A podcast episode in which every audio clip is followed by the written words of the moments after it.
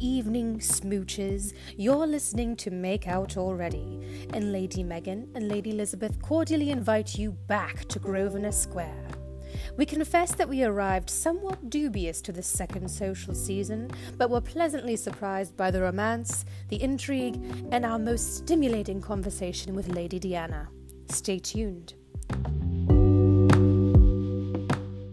Ladies, Hi. Madam? I don't know. What's the appropriate response? mom, Mum. Mom. your grace. Oh, okay, so you're your grace. Deanna, do you want to be your majesty? I I'm the the eldest, so I think that's fair. Does that mean I need to be married first? I was married first. hmm And I think you can be single and still Yeah. be your majesty. Yeah. Okay. It's Bridgerton rules. rules. Which is just like mm, yada yada yada, whatever. Yada, yada, yada. Whatever suits our needs at the time. yeah. So, Bridgerton season two, I think that I'm on the record as saying that I found season one kind of boring to get into. Yes, you did. You did. say. Uh, Deanna, what were your feelings on season one? What's the context of you Um, going into season two? I thought season one was very pretty to look at. Mm-hmm. Mhm, Uh, it sounded pretty, mhm. but yeah, I mean, it's kind of vapid. Mm-hmm. And I think that's what I liked about it. yeah, I, I liked that. I liked that a lot in season one, and in season two, I it was still pretty, but more Mhm. obnoxious. Mhm. Okay. And obviously, there was not. It was really lacking in the peen, which we. what? I mean, you can only be so pretty, and then you have to put out. Damn, I do not know if I agree with that either. Make Out Already podcast does not endorse all the opinions All of I'm their guest saying is- retweets are not endorsements. look all i'm saying bridgerton is you're you're not very smart and you don't have a lot of interesting opinions so uh, just give me what i want I don't even remember there being that much boning in season one. It was like two episodes where that was all that Daphne and Simon were doing, right? And then the rest of it was just like, I think it was like the montage gave you the effect that it Mhm. was Yeah. a lot more than it was. Yeah. that's possible yeah. I obviously had big problems with season one. However, I enjoyed like the camp aspect of it. It was just kind of Mhm. like silly and vapid is probably the right word. And this, and so when they said that season two was going to be Anthony's, and it came to a pretty satisfying ending at season one Mhm. that I was like, I don't know if I'll even watch season two. Um, but I'm glad that I did because it it's almost it has the same feel, so it, it doesn't feel jarring, but it is almost like a different show in season two. Like yeah the vibe is there's more plot, I think. Mhm. And um they they still did some of the like classical adaptations of modern music, but it wasn't quite so campy, I guess. Mhm. I enjoyed it. I liked season two better, I think, than season one. better I also preferred season two. Yeah. So, uh, season one was based on Julia Quinn's The Duke and I, the first book in the Bridgerton series. I haven't read any of the books, but I'm pretty familiar with what happens in at least the ones that we have seen depicted on screen so far. Okay. Season two is based on the Viscount Who Loved Me, and it is Anthony's story. So, so far they followed the books. Book Mm. three is Benedict's book, and there were some comments made by Shonda Rhimes and such about Mhm. how they might not necessarily go in the order of the book. And I will be benedict's the creative bridgerton Yes. right yeah, and I will be furious if they skip There's Benedict. David. Really? He's And- like my least most interesting Bridgerton. the fuck is wrong with you? I like him. So Not enough to remember his name, but I like him. I don't care about his burgeoning attempt at an art career. Like I do not No. give a fuck. Okay, I, yeah. let's talk about real quick before we get into it. One of the big changes from the books, Deanna. Until I pointed out, you were under the impression that if you picked up one of these books, there are going to be brown people in them, oh yeah. Mhm, right? mhm. Mhm. Yes. Yeah. No. Which is why I have no interest in reading the books really. Yeah. I well, I just I don't like the way it's done. It feels so dismissive like, oh, well the the king married a brown woman and now she is queen, so racism has never existed. What is Yeah. that? I just Look, don't it's very much like Obama getting becoming president. That's exactly what I was thinking of today. And obviously, the problem with that is we did quickly find out that racism was, in fact, still a thing even Mhm. after Obama was elected. So weird. Like, I thought we solved racism, and then the strangest thing happened. Yeah. Like, what are you doing, Bridgerton? So I would have preferred that they either go all in on some fantasy, you know, their racism wasn't a thing, like slavery ended not because of the queen, whatever, something, Mhm. something, yada yada. But like, don't even mention the fact that there's a diverse cast. It's just great, and there's pretty people, and they're not all white.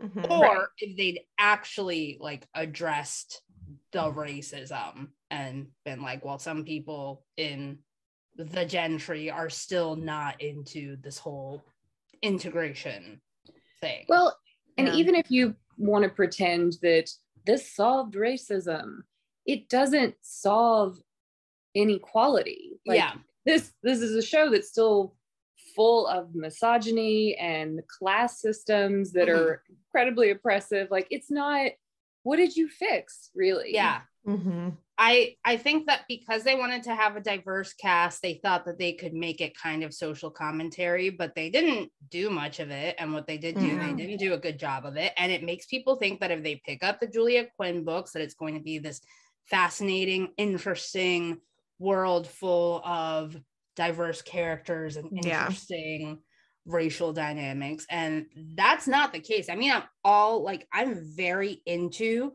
the diverse cast. I'm very into the fact that this is bringing more people into romance and will hopefully lead to more romance adaptations. But I'm Mhm. very torn by it. And whenever I read criticism about it, I I can't disagree with it. I I, Yeah. I get it. yeah, I want to be happy that it is a diverse cast. I love that. And on the one hand, I love that it's not just this is an example of what it could be like, but uh, Mhm. I feel like they have an opportunity to have like actually talk about social issues and they just don't do it. And it's not just with race, it's also with like Eloise, we know you're gay. Like just be gay. I don't And- think okay. I don't think the- Eloise is gay after she had that little boyfriend. I think that she is demisexual and bi, but with like strong women, woman loving woman vibes that they will never pay off on screen. I am certain. It Yeah. will, I don't think that they're ever going to, I don't think that they're going to divert from the books enough that they would change who the love interest is because people feel very attached to love interest, I'm sure. So they're not going to change Louis Eloise marries a dude named Sir Philip to Eloise gets with Lady Philippa. I don't think they'll do you, it. Do you think that there's a strong enough cross section between the book readers and the show watchers? Because I didn't, I wasn't even aware, like you said, that it was a completely different book series than what we're seeing on screen. Of course, I'm not a huge romance Mhm. reader, but I'm just curious are that many fans of the book watching the show. I think all the fans of the book Really. are watching the show. Yeah. But I think that there's certainly a lot more people watching the show than reading the book. So Hmm. Let's get into season two because some of the stuff is going to come up um, Okay. as we talk about Can- it. Can you all hear me? Yeah, perfectly. Okay. The my screen is just black. And then I Oh. got a message that said my internet connection is unstable. So I, I'm like, Can- can relate. Can you see what I'm doing right now? Yeah, I can see it, but it's like it's almost Okay. like watching a strobe light. Oh, and, okay. like, where it just... anyway, For those of you who cannot see what I'm doing right now, I'm giving she's giving me the bird. I'm giving her two birds. Okay. Uh let's start with our dramatis personae. So we start out Ooh. with Anthony, uh the Viscount of Bridgerton? No. How does that work? He's the Viscount Bridgerton. Um, they aren't gentry, like they're commoners. So like, like they don't have like a of something. Okay.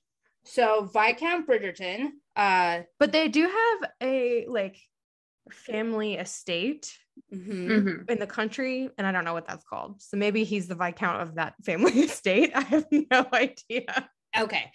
So they are wealthy, and Yeah. he is the oldest son, the oldest child in the Bridgerton family. Uh, season one, he was a complete fucking asshole, could not stand him, could not stand his sideburns. Every time that he was on screen, I had a similar reaction to the reaction that I have when I see a picture of Kim Kardashian and Pete Davidson. Which is just like full body retching. Yes, big Mhm. ick, big, big ick. Uh, I think the only thing I liked about Anthony in season one was when he finally let Siena go and he's like sort of crying on her doorstep, being Mhm. like, You're right. Mhm. Yeah. I, I fucked you over. I'm sorry. Yeah. I'm like, yeah, you've been a Yeah. cunt this whole season. yeah i'm so happy to was see that Siena is still doing well Yeah. as She should. Yeah. what were you surprised about deanna I I just assumed she was going to be a part of this season. Hmm And I was surprised that I mean I don't know the books obviously, but I I thought there would be more of that. She deserved better. I'm She glad he kept his word and like left her alone. Mhm. so he is as the first episode calls him a capital r rake and he just we see that because we see that he he loves the sex workers he pays them i assume generously um Mhm. he tosses a coin and he he does it often with many different ladies uh he He's Lord Fuckboy. he's lord fuckboy Lord Fuckboy. and the thing about him that drives me crazy and was pretty consistent, like I think that people thought that he had a huge character change in the second season, but I don't think so. I think that he always thought that he had this duty to his family and he Mhm. thought that he was fulfilling that duty by Mhm. bossing them all around and trying to control their lives. Mhm. Meanwhile, I And women as objects. and women as objects, just like a way to let off steam. Mhm. And I always remember the moment in season one where Violet, his mother, is like, I don't think I don't know about your little girlfriend who's you yeah. pay for yeah. with with our money. Yeah. I love when she reads him for filth in the first Ah, season. So She's good. like, I know exactly what the fuck you've been up to and how you're fucking bungling Daphne's season. And like, I don't really need you. It's Yeah. only because of the law that you are the lord of this. Mhm. And uh, Mhm. are you going to be Yeah. the stupid older brother or the man of the house? yeah, and I was happy to see more of that in the flashbacks to right after their father died, Mhm. where Yeah. Violet was like, "This is this is bullshit." Like that, all of a Yeah. sudden you're the boss of me. Mhm. Yeah. Those were at first I was like ew about the flashback thing because Mhm. I don't I don't well first of all I find it cringe a lot of the time when they try to make an actor appear like a younger version of themselves. I'm like Yeah. this is embarrassing stop. But um I thought I liked his flashbacks with his mom And especially after Edmund's death, when she's like, I am doing the best that I can. Mhm. And then I also appreciated that they like ended up having a heart to heart about it in the present, Mhm. um, where she was like, I wish that I like could have handled the situation differently. Um, because it's like their relationship before that was just mother and son, totally different than like what you're saying about now he's the boss of her. And that's a totally different dynamic. So when she's already suffering, like, how is she supposed to deal with this changing power dynamic and still treat him like her son? Mhm. Mhm. So, before we move on to the Sharma sisters, two notable things related to Anthony that were changed for the show. That famous I burn for you line was actually Anthony's line, not Simon's. Whoa. You know, that makes sense, I think. And it was Eloise who watched their father died, not Oh. Anthony. So does that mean that he was just a cunt for no reason? I mean, I think that probably all the same shit happened with him suddenly having to make all these decisions and being the lord of the estate. And and I don't know if the stuff with the complicated delivery of Hyacinth was in the mm-hmm. book or not, but you know, if so, then he had to make the decision like, do you want to save the baby or do you want to save your mom? Mm-hmm. Because the baby could be a boy Mhm. and you want more of those. So Mhm. There's like 15 Bridgerton kids. Like, why? so many. So, Okay. like, I I don't I don't know their names. Do you know that i- if the father died of a bee sting in the book? yes. He did. Okay. which like again the bee being the symbol of the show still perplexes me because like that's the thing that killed your dad Yeah, but I mean, I guess it set their lives the way they are now Yeah. in motion. Yeah. But I am kind of obviously it was like horrible. Every Yeah. time that like in a in a like a regency or a, there's like a period piece movie where someone is like I'm thinking of Downton Abbey. Have you all watched Downton Abbey at all? Mm-mm. No. Well, it's just like when someone is like facing away from the camera and like almost dying when they all whenever they turn around and the face is like horribly like mottled and blue. Mm-hmm. I, I hate seeing that. Yeah it was terrifying. I don't want to see that scene of edmund dying again. Yeah. but i did like that it set up the moment with the bee sting between anthony and kate mm-hmm. later. So we have a love triangle in this which my understanding is that the love triangle is not as much of a thing in the book okay it is a situ- situation where Anthony starts out courting Edwina, but then has to marry Kate. We find out. So, Oh. Deanna, tell us about Kate. You know, in the show. Kate. She is, I mean, I guess she is a lot like Anthony. Anthony? Anthony. Which one Tony. Tony. It's a lot like tony She's very uh, family first, Mhm. but she's obviously a very passionate person. And as is Tony. And I, I think that those those qualities are kind of their downfalls. Mhm. um, I think they both perceive putting family first as very important, but they don't see, they don't actually see their family around them. They're not Mm. motivated by making their families happy, Mhm. if that makes sense. yeah it's like the idea of their family versus the actual individuals that make up their Yeah. families Yes. And I'll be honest, I didn't get a very strong character from Kate other than I am I am strong and I am looking out for my family. This this is me doing an accent. I apologize. And I don't like the way that the English make their tea. I I got do big to talk about firstborn dresses, daughter vibes from Kate. Yeah. You got Big firstborn daughter vibes. yeah, Mhm. Yeah.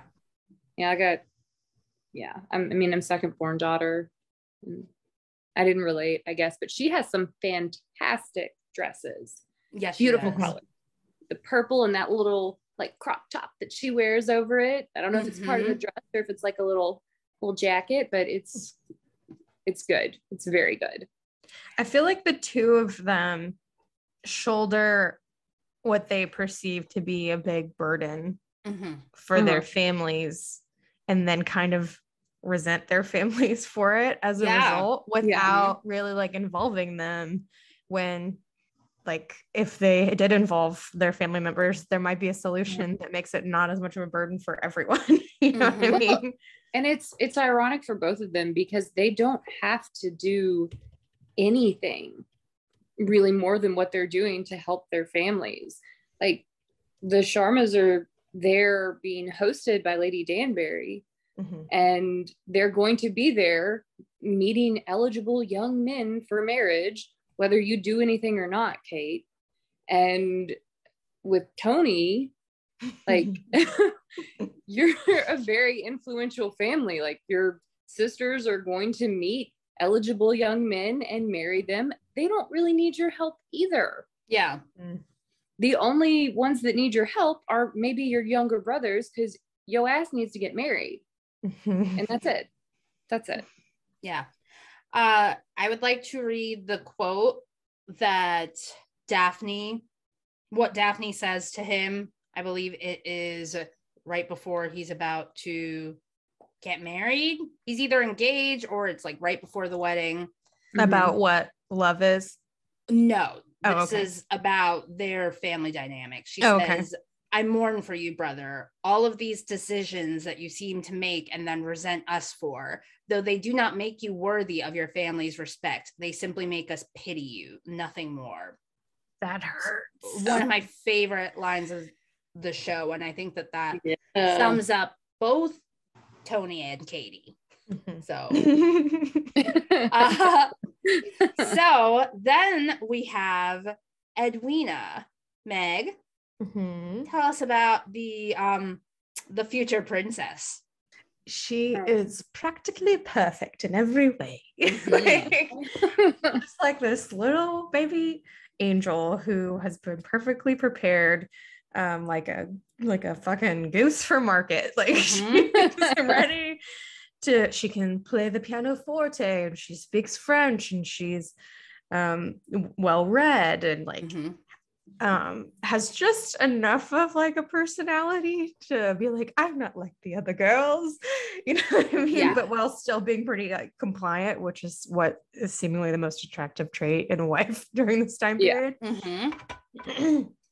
And But I she, really- I Oh, was going to say she's been perfectly molded by Kate, which I thought was Yeah. interesting that we got the impression right away that anything that Anthony liked about Edwina was Mhm. put in there by Kate, just sprinkled on.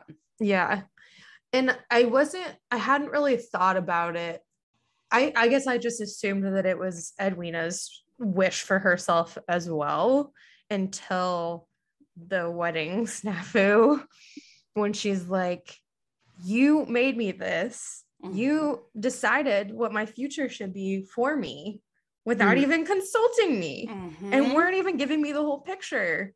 And so I I really liked that turn for her.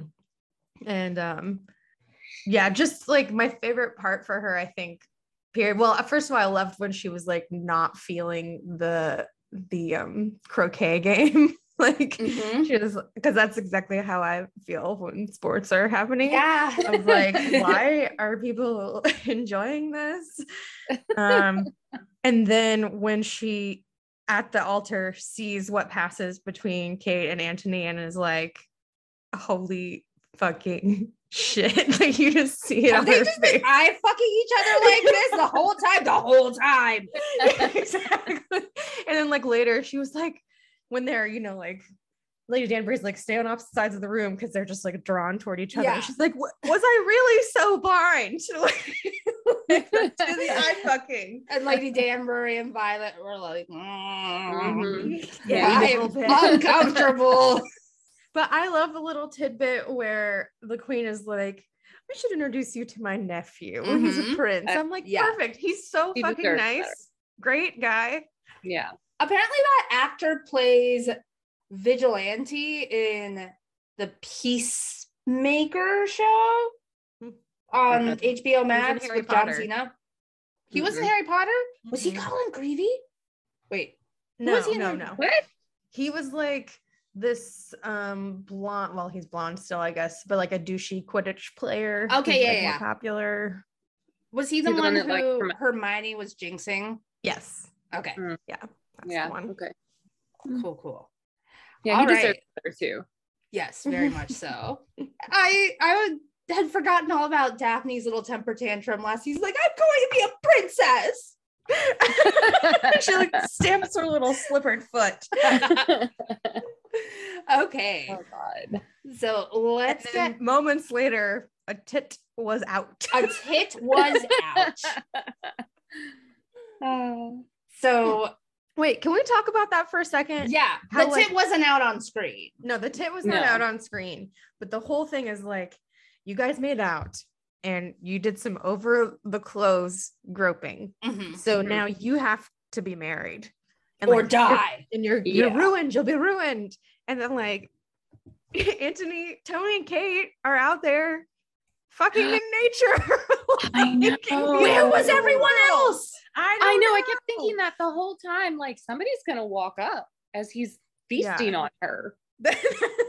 Also, That's there's what been I'm some saying. debate whether there was penetration or if Yeah. it just went down on I her. didn't think there was, and Okay. it made me like him more. I thought it was Like I'm not fully gonna take. I your thought it was rescue, implied, I'm just too. gonna make you come in the garden. I thought that we were Proud of seeing some of the like the foreplay. Mhm. Only I only think that because like why would he Oh god. I wasn't saying too many things on the Bridgerton episode. Say it. Why would he be falling asleep if he had not achieved a release? I don't You know. know- I thought that it was that they had sex and it was fade to black, but apparently I interpreted that incorrectly. Okay, well, cool. That I Yeah. do like that for him then. Yeah, Some guys just get really excited to do that.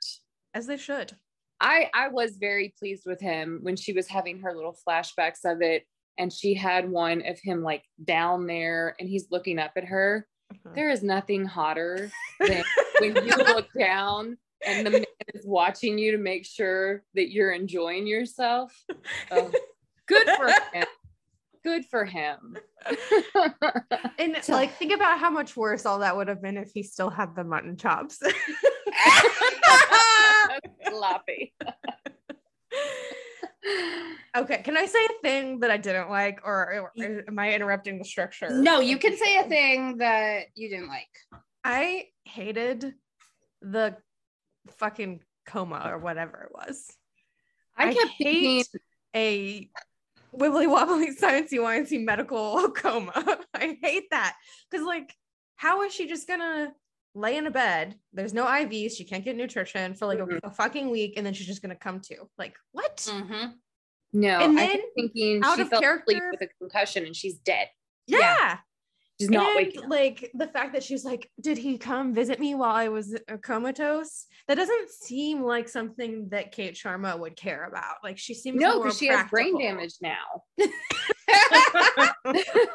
I mean, she would have had a cracked skull, brain bleed, broken neck. Yes. yeah. That horse flung her. And then when he like has his hand under her head and it's like all bloody and like Yeah. shaking, I was like, ooh, we yeah, a, a Yeah. bleeding head injury. Yeah. But if you just like lie You don't go to bed sleep on that. prettily and people embroider near you in England times, you will fucking feel better. Modern medicine has it all wrong. Yeah. No, there was um So Lisa Kleypas's Devil in Winter, uh spoilers, the hero gets shot in that book and doctors come in and he's he's still conscious but barely. Doctors come in and they want to you know do the leeches get rid of the bad blood. And he's telling his wife no that's going to kill me. So she has to go against medical advice and say he does not want the leeches my lord i am so sorry. The doctor's like well may god have mercy on your souls. Fuck y'all! Leave. And then like they just do i don't know like cold compresses and he, gunshot wound. and, and and he's like getting more and more delirious and dying and then they're finally like okay well we're gonna make a poultice. We're gonna go to all these apothecaries. We're going to combine all our, all our folk remedy knowledge and we're just gonna make a poultice and it's gonna make it better and it does and he gets better and that is Yay. yay Yay. So I didn't I didn't like that. I thought that the little falling off the horse thing was like a little over the top for me. Mhm. I thought But it was unnecessary. Like I didn't yeah. feel like it was adding anything. I, I- did I- like that he was such a fucking wreck though. Like Mhm. and when his mom comes to say that like she's woken up and she's fine and he's just like you can just see that he was on the edge of Yeah. collapse the whole time and I, I appreciated that scene. me too Mhm. So, really quickly running through what actually happened in this season. Anthony decides that he is going to get married this season. He has very specific qualifications. She just needs to tick these boxes and we'll be good to go. I don't care about love. I don't care about attraction because I'm just going to go and sleep with sex workers and probably put a mistress up in an apartment with my family's money again Mhm. he meets Kate while they are both riding horses. He's immediately taken by this mysterious woman who does not give her name. He's never seen her before. Later, he does see her at a ball and finds out that she is the sister of Edwina, who is the only girl who has a brain, apparently, in the entire town. And she's the season's diamond. She's the season's diamond. so he immediately is like, okay, that's the one I'm gonna marry because um That'll men, do. because men. He's like, that's the one I'm gonna marry. Not It not has- because of love or anything, but like, you know, you will fit into the design that I have made for my life. Yeah, it has the vibe of in Pride and Prejudice when they're like talking about what it means to be an accomplished woman. Mhm. And Lizzie Bennet's like, I wonder that you should know anyone who meets all these qualifications. Uh, she'd be a fearsome thing to behold. like you have to be like this fucking god, goddess. Mhm. So Kate overhears him talking to the boys about how lads. yeah, the lads. like, I don't need love. I just need a bitch who can With childbearing hips. with childbearing hips, who um can play the pianoforte and who doesn't give lip, just tongue. and, and and she and Kate tells him off and then tells Edwina, you are not to be seen near that boy. which she should know when you're telling like a elder teenager, which I assume Edwina is supposed to be like 18 or something. Yeah, maybe, Um, probably younger. Yeah. 14, if you yeah. say no, no, don't do that, they're like, I want to do that. I'm gonna touch it. So he starts courting Edwina, brings the family around his family. Uh he and Kate hate each other, except they don't. They just really want to smash genitals like this. Yep.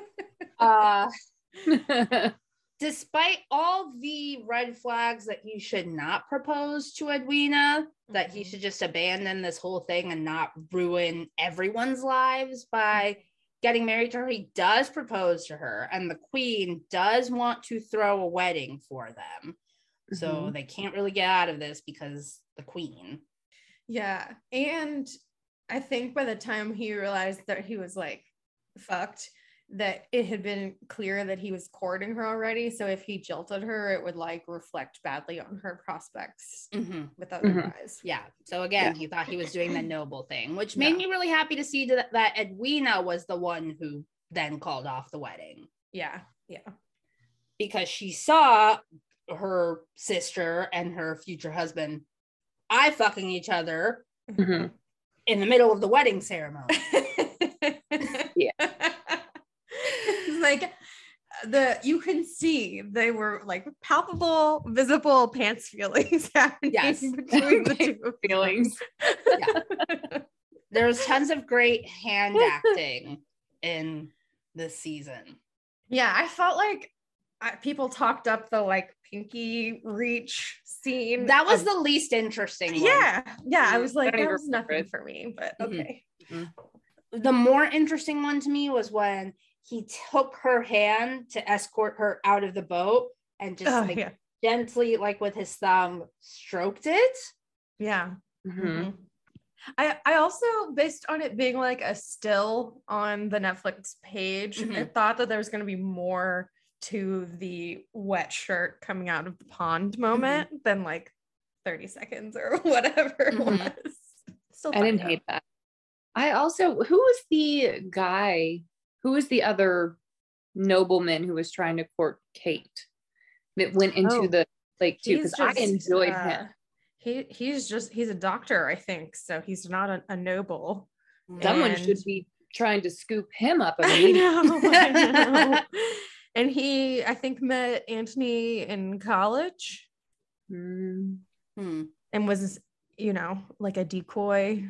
um, Yeah. the first time they met, Mm. He gets the So- green weenie.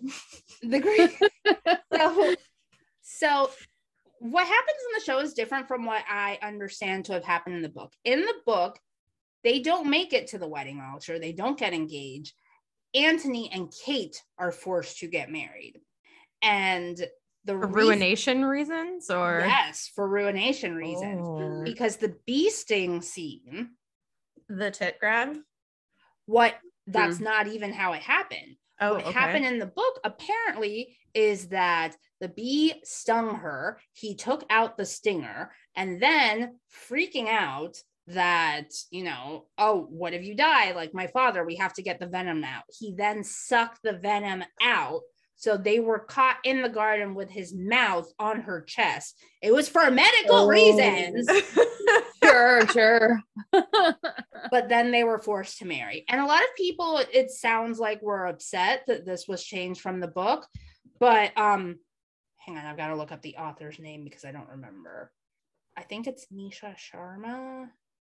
You know, I think I would have appreciated that more because everything that unfolds in this season between Kate and Tony just seems cruel and unnecessary. Yeah. And I hate that.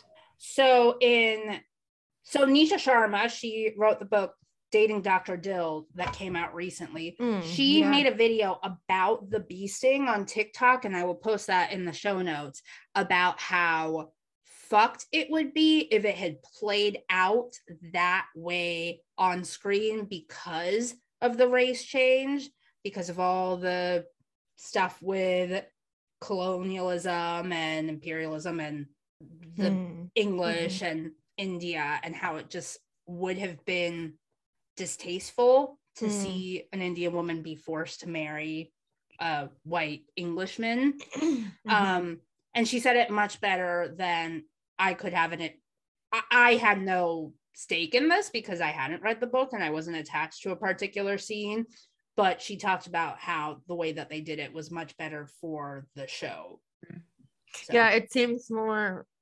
I mean, they still have all the constrictions placed on them by Regency Mhm. Society, but it seemed like their choice of each other was more autonomous. yeah plus we we got to we already saw the forced to marry thing Yeah, exactly. Yeah. one Right.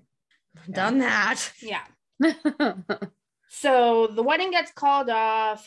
Um edwina hates kate now. They have to do regency pr damage control. Um it doesn't go well. Uh there is a big ball that the Bridgertons and the Sharmas try to throw as a show of solidarity, and the entire town snubs them. Not even because of this scandal, but because Lady Whistledown publishes implications that Eloise is a political radical because she's been going to these talks. And we'll get into the, the Lady Whistledown down plot line subplot this season, but it was Mhm. basically Penelope's way of protecting Eloise because the queen has become convinced that Eloise is Lady Whistledown, and the way to combat that was to print something that would That be was so damning of damaging Eloise, to yeah. Eloise that she would be stupid to write that about herself. Right. So, uh, there's the cunnilingus in the garden. Woohoo. Uh, the next day. Kate's like, I need to get the fuck out of here. Um, this is a nightmare. Uh, Anthony wants to propose to Kate, but she is not home. She is fucked off, ridden into the storm on her horse. Uh, the horse gets spooked. She gets thrown. She goes into a coma. She sits prettily in a bed for a week or two. And then wakes up right here. there's this big ball where they are being shunned. They have a beautiful dance to an orchestral cover of Miley Cyrus's Wrecking Ball, the only time that I will acknowledge liking that song in this context. And. And the queen says, "Well, don't they look lovely mm. together?" And that wedding didn't happen because I didn't want it to happen. So you bitches better get in line and support whatever this is. And then they're able to Whatever this is. they're able to get married off screen and live happily ever after. yeah. Hooray. Hooray. And then the queen does another bump of coke or whatever it is. Tobacco. What? They would snort tobacco. Why? What did they get high? Was was it like smoking a cigarette? I what I suppose it was like smoking a cigarette where it gives you a little bit of a buzz. and it burns your nostrils. Nasty. It was jarring the first time I noticed it. I was like, wait a minute. Is this What, just her doing a bump? just, just casual thing? I think that talking about old timey drugs is a pretty good segue into my favorite secondary characters in the show, unless you guys want to talk about the plot a little bit first. You're gonna I- talk about Benedict? Yes. Okay. Oh, when he gets really well, first of all, Colin has major I studied abroad for a semester Ugh, vibes. I know he's Oh such a God. douche. Colin is my least favorite Bridgerton. He has yet to Agreed. do anything that I find interesting or redeeming. Yeah. So No. like season one, he was just like a a little gullible doofus. Mm-hmm. And then in season two, he's still a fucking doofus. And at But the end, he's Yeah, a little just bit of yeah, he's a pretentious doofus. And at the end, he's a dick. Mm-hmm. Yeah. And I feel like I I'm re- re- retaining an open mind because I did not like Anthony at all in season one, and I was like, how are they gonna make me like him? Yeah. And I did like him this season, but I'm like, how are they gonna make me like Colin? Because he's a fucking tool. And specifically Colin for Penelope. Yeah. Well, but it also reminds me because Colin is such a little dick that he is a child, that they're all children. Mhm. And it's kind of, it comes back to Romeo and Juliet for me. Like, Mm. yeah, they caused all this chaos and they ended up doing like a, a joint suicide, A double die. a double die. But they're also kids. Like, kids are stupid and irrational and they make quick decisions without thinking about it. And this is who you're letting run the society of what is, where are we? Are we in London? I, yeah, we're I in London. Mhm. like why don't you why don't you let the moms make some decisions because you all your frontal lobe is not developed yet and you're all doing dumb shit you'll you'll grow out of it but until you do j- you're making penelope very rich I'm as stuck on I'm stuck on um double die. I feel like Double die.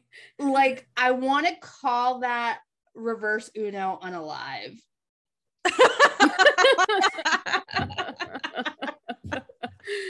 That's good. That's very good.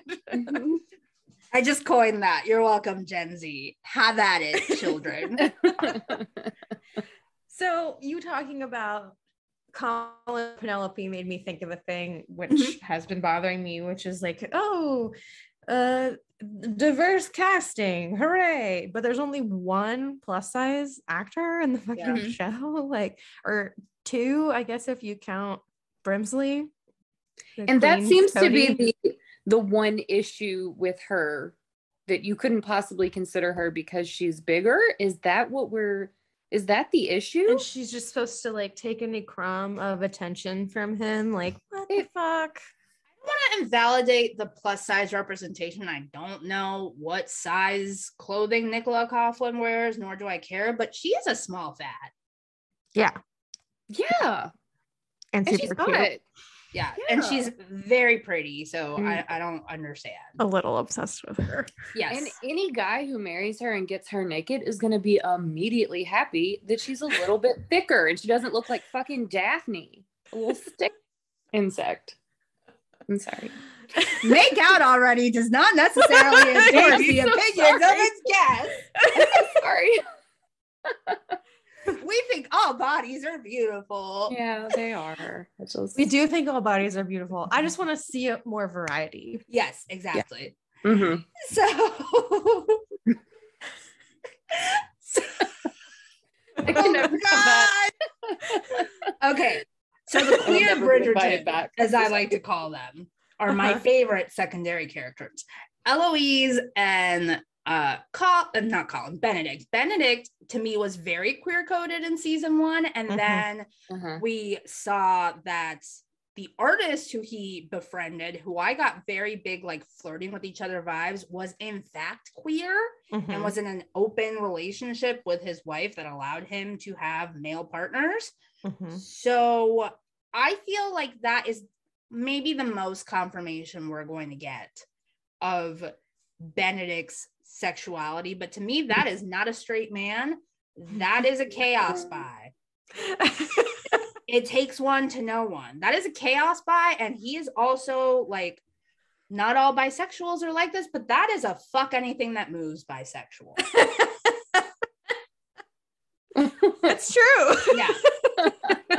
and then on the other end of that, I think that Eloise is demisexual and bi. I think that she needs to have an emotional connection with someone before having any kind of attraction to them. Otherwise, she's just like nothing, no nada happening Which- mm-hmm. downstairs. I feel like one of the strongest love stories that I see on this show is Penelope and Eloise. Yeah. And it's just, I don't think they would ever allow that to happen. The very first time I saw Eloise and Penelope on screen when they were coming out of their houses and looking for each other, and then got so excited, I thought, oh, this is a secret romance. Like they have a crush on each other, and that's who they want to see. And. I was wrong. What was I? but was that? I think yeah. I think in the universe of Bridgerton, you're going to be wrong, but Mhm. I see it. Yeah. I see their love. And In my mind palace. It is. Yeah.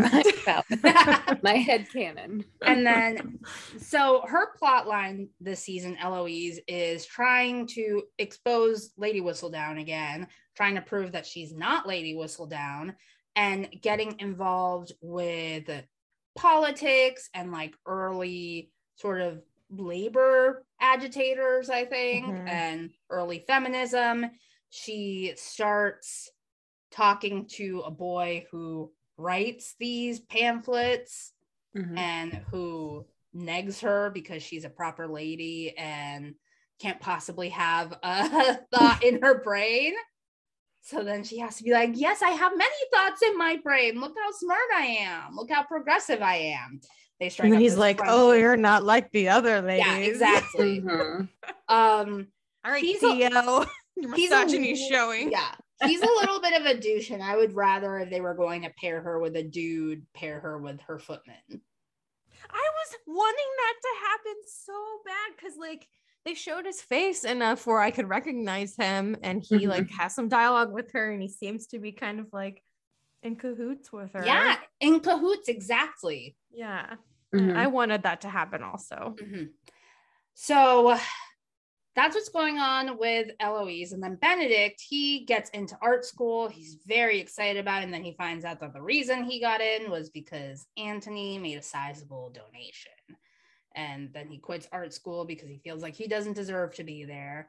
Um, he struggles with finding inspiration, and Colin gives him some opium to put in his tea, and he gets high as fuck. I don't know anything about opium high, but I feel like it would be less of the giggly high that we saw. Yeah, heroin comes from opium. It just kind of knocks you out, I think. Yeah. So I feel like, especially with how much of that he tossed into the tea, that you know he he would just be like rolling on the floor, maybe.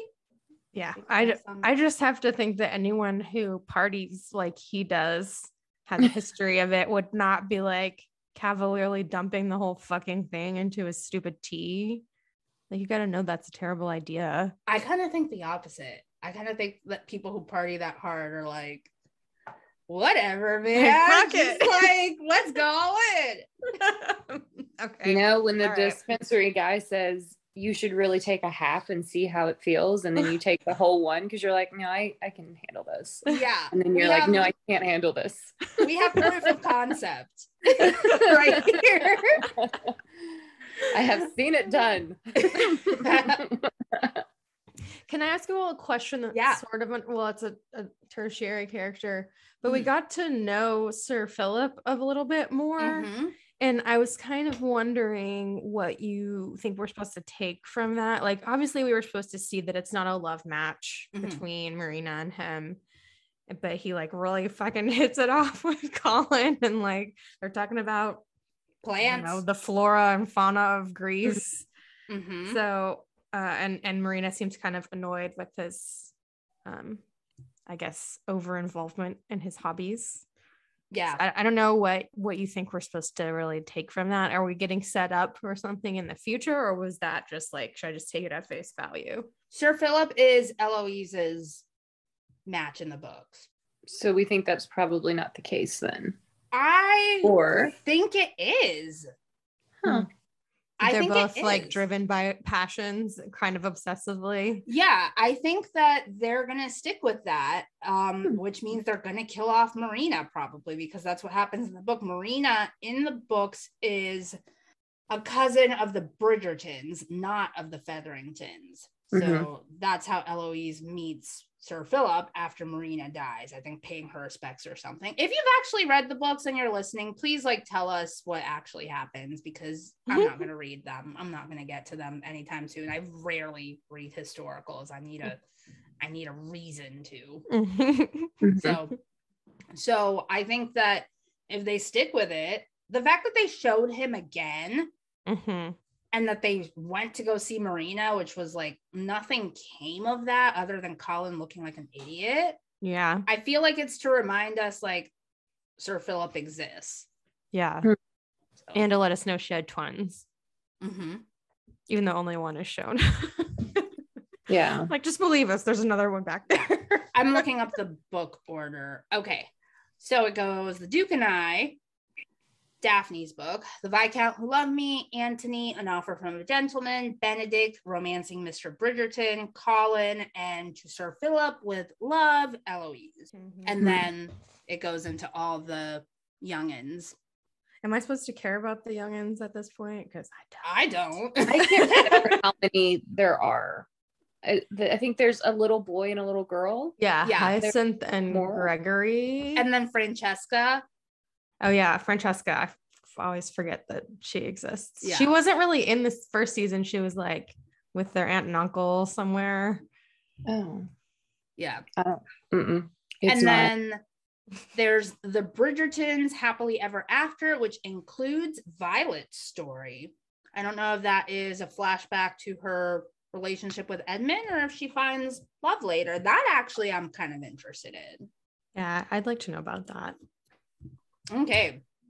I would really like to see uh Bridgerton the golden years, as in like, you know, Lady Danbury, uh, Lady Featherington, who is fascinating to me. Violet, I like cannot all of stand is her. I know people shit. loved her this season, but I I, do. still I still hate that bitch. I feel like she's she's what I actually expect from this type of society. Like someone who's trying to pull the strings and get shit done. Like I understand the system. I'm going to push you into a garden and be like, "You touched my daughter. You have to get married." Like she gets it. And then you have these teenagers running around like, "Oh my god, you accidentally fell into my boob and people saw it. Now we have to get married or some such shit. Like they don't understand the game, and she does. And I love her. I loved the I loved the cousin Jack shit with her. I was like, yeah, give me more like dirty mommy too. vibes. Yeah, you know, I, mm, I, and I, I- love that she just like fucks him in the end. fucks him over, not oh yeah, not Yeah. literally. she doesn't get it in. I hope she gets Uh-uh. it in. Yeah, as much as I want anyone to get theirs, but I just like don't like her as a character mostly because how shitty she is to Penelope. she is. But I, I also could, I could think- see Varley providing that service for her. who. Varley, her like, The housekeeper? yeah, yeah, yeah. Oh, They're like bosom buddies. Hmm. Yeah. I feel like Penelope is going to grow into being her. Like those two are so similar to me, just on very Mhm. different in di- different places in their life because Penelope's not nearly as jaded yet and she hasn't gone through the same kind of shit that her mom has. So I feel like it's a mirror image. It's just one Mhm. is 30 years later. Mhm. Yeah, I could feel that.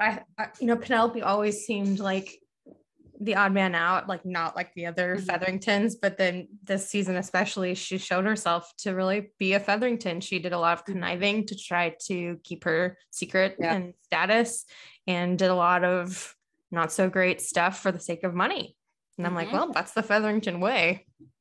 And it wouldn't surprise me at all if there was a point in the near future where her mom does come out and she's like, I know your lady Whistledown. Like I I feel like they see each other fairly well. They Mm. just do it at a respectful distance. She knows I feel like if she knew, she'd already be like, give me that fucking money. Yeah, I don't think that she has well, any that's- idea. that's I think that you are That's a good point. projecting like girl boss vibes maybe, this, maybe that's what I'm doing. onto this hateful, awful woman. I love her. I I hate do her. too. Also, um, I want to post uh links to some videos about the costume analysis Oh, okay. because they're fascinating and Mhm. the the costumes are very historically inaccurate and it's kind of like the aesthetic Yeah. is a uniquely Bridgerton aesthetic. They Mhm. talk about all the costume girlies on YouTube talk about Lady Featherington's weird pentagon necklines Yeah. and how unusual Mhm. that is. Um, and things are very consistent with characters and the things that they're Mhm. portrayed, like how Kate's sleeves are very geometric and structured because we see there's her as a very stiff character, and Yeah. we see more of the ruffle sleeves with Edwina. It's all very interesting. So I'm going to share some of those in the show notes. Um, Penelope's plot line is kind of the last big one that we wanted to get into. So, what did you all think about that? Not a lot. It was sad. She Yeah, ended up in a sad better. place. Yeah. Yeah, I didn't. I really didn't like how it wrapped up in the sense that, of course, I, I know it was probably somewhat of a relief to her for Eloise to know, but it did not obviously go well. And then that she is quitting until Colin says that nasty thing about her, and then she's like, "I'll fucking get you now.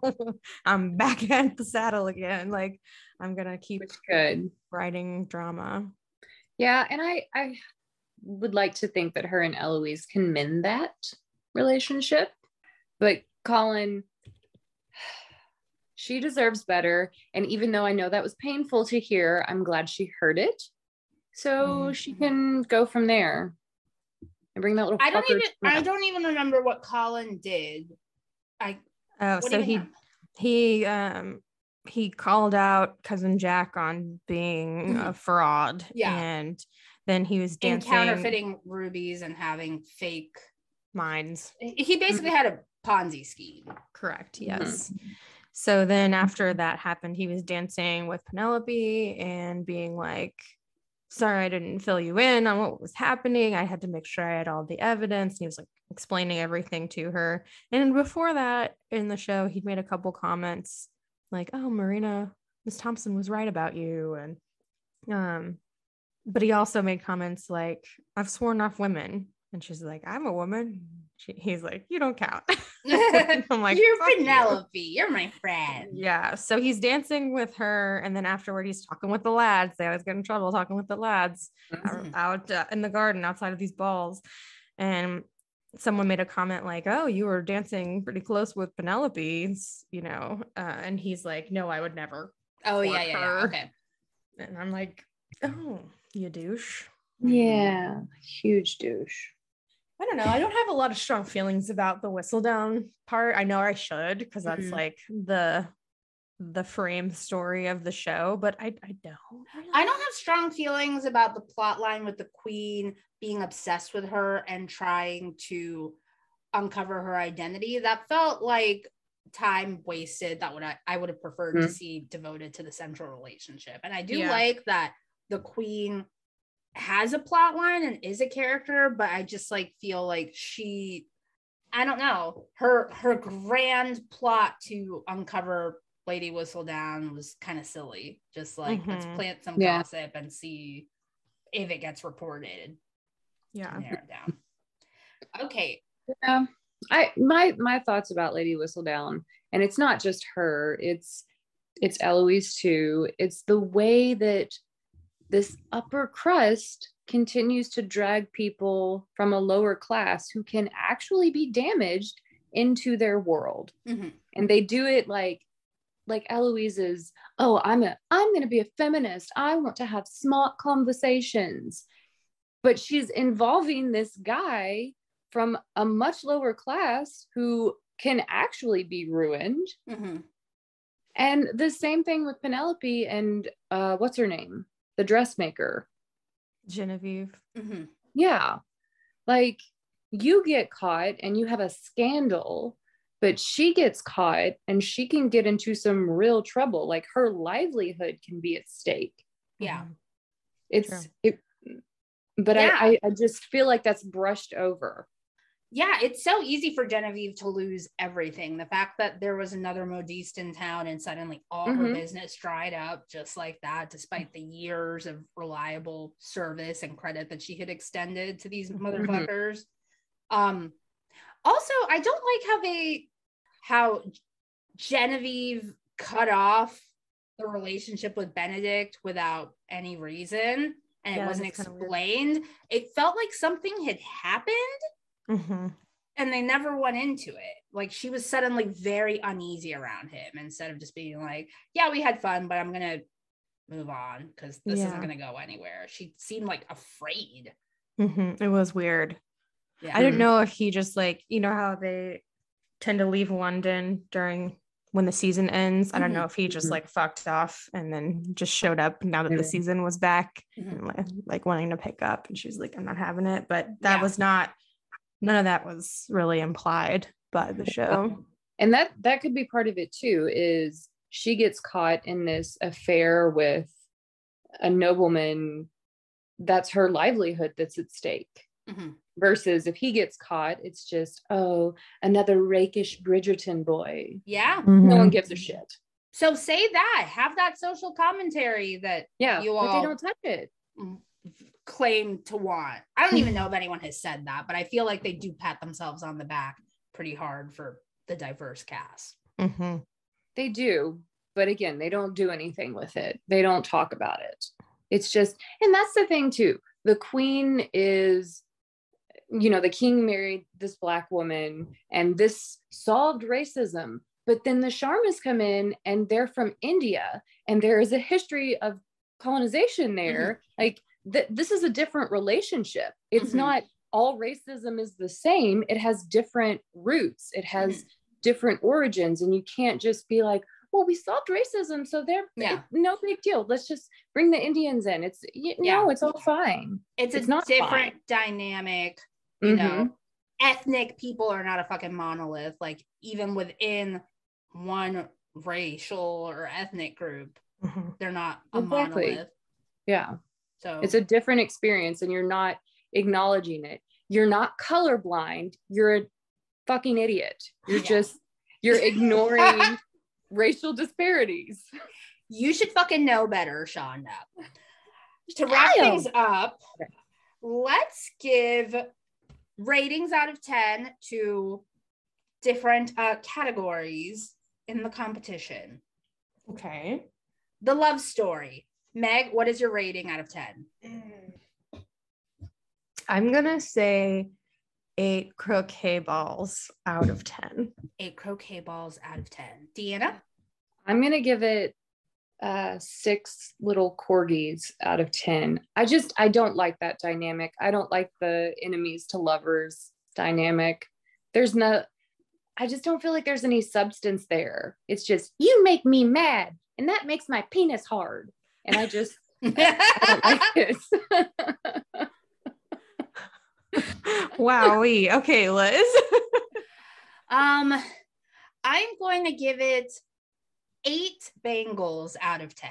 Mm, nice. because I did like it very much and it was different from other enemies to lovers things that I have seen in good and bad ways because basically I don't feel like they complemented each other and pointed out their inefficiencies and made each other better. I think that they were the same person and they created this tornado of awfulness that made their families finally have to intervene and tell them like you need to clean your shit up Uh-huh. because it's messy. The costumes, Meg. Ooh. Mm, yeah. 10 little gold tiaras out of 10.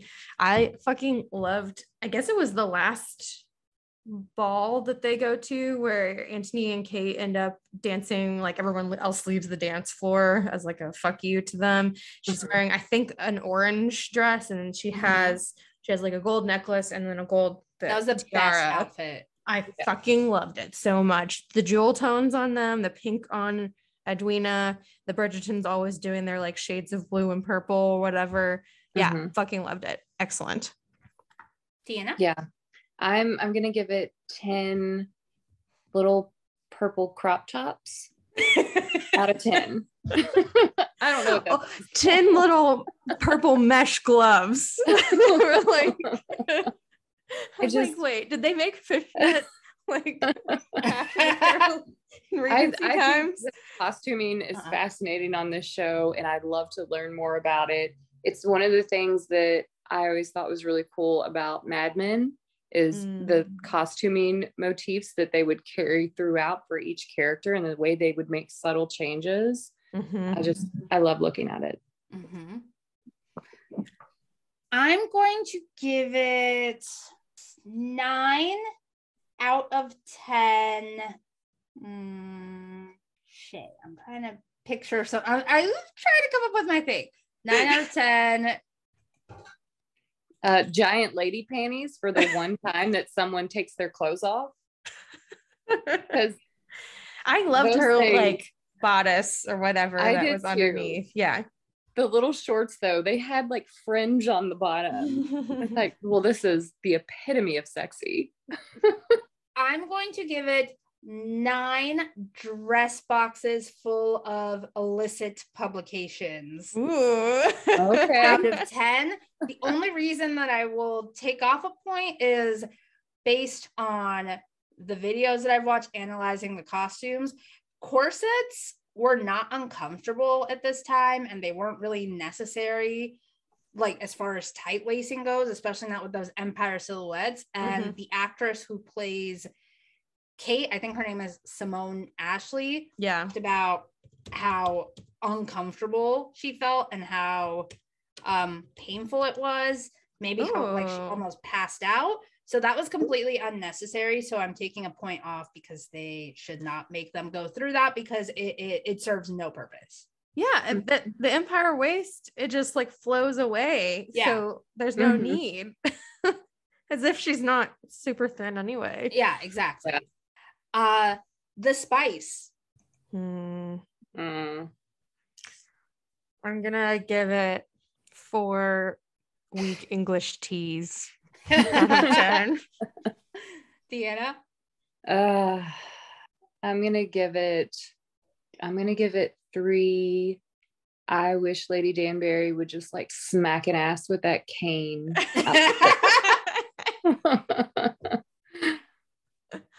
I'm going to give it six little pouches of cardamom and cloves Mhm. Oh. because um Anthony Bridgerton was fucking feral in this season.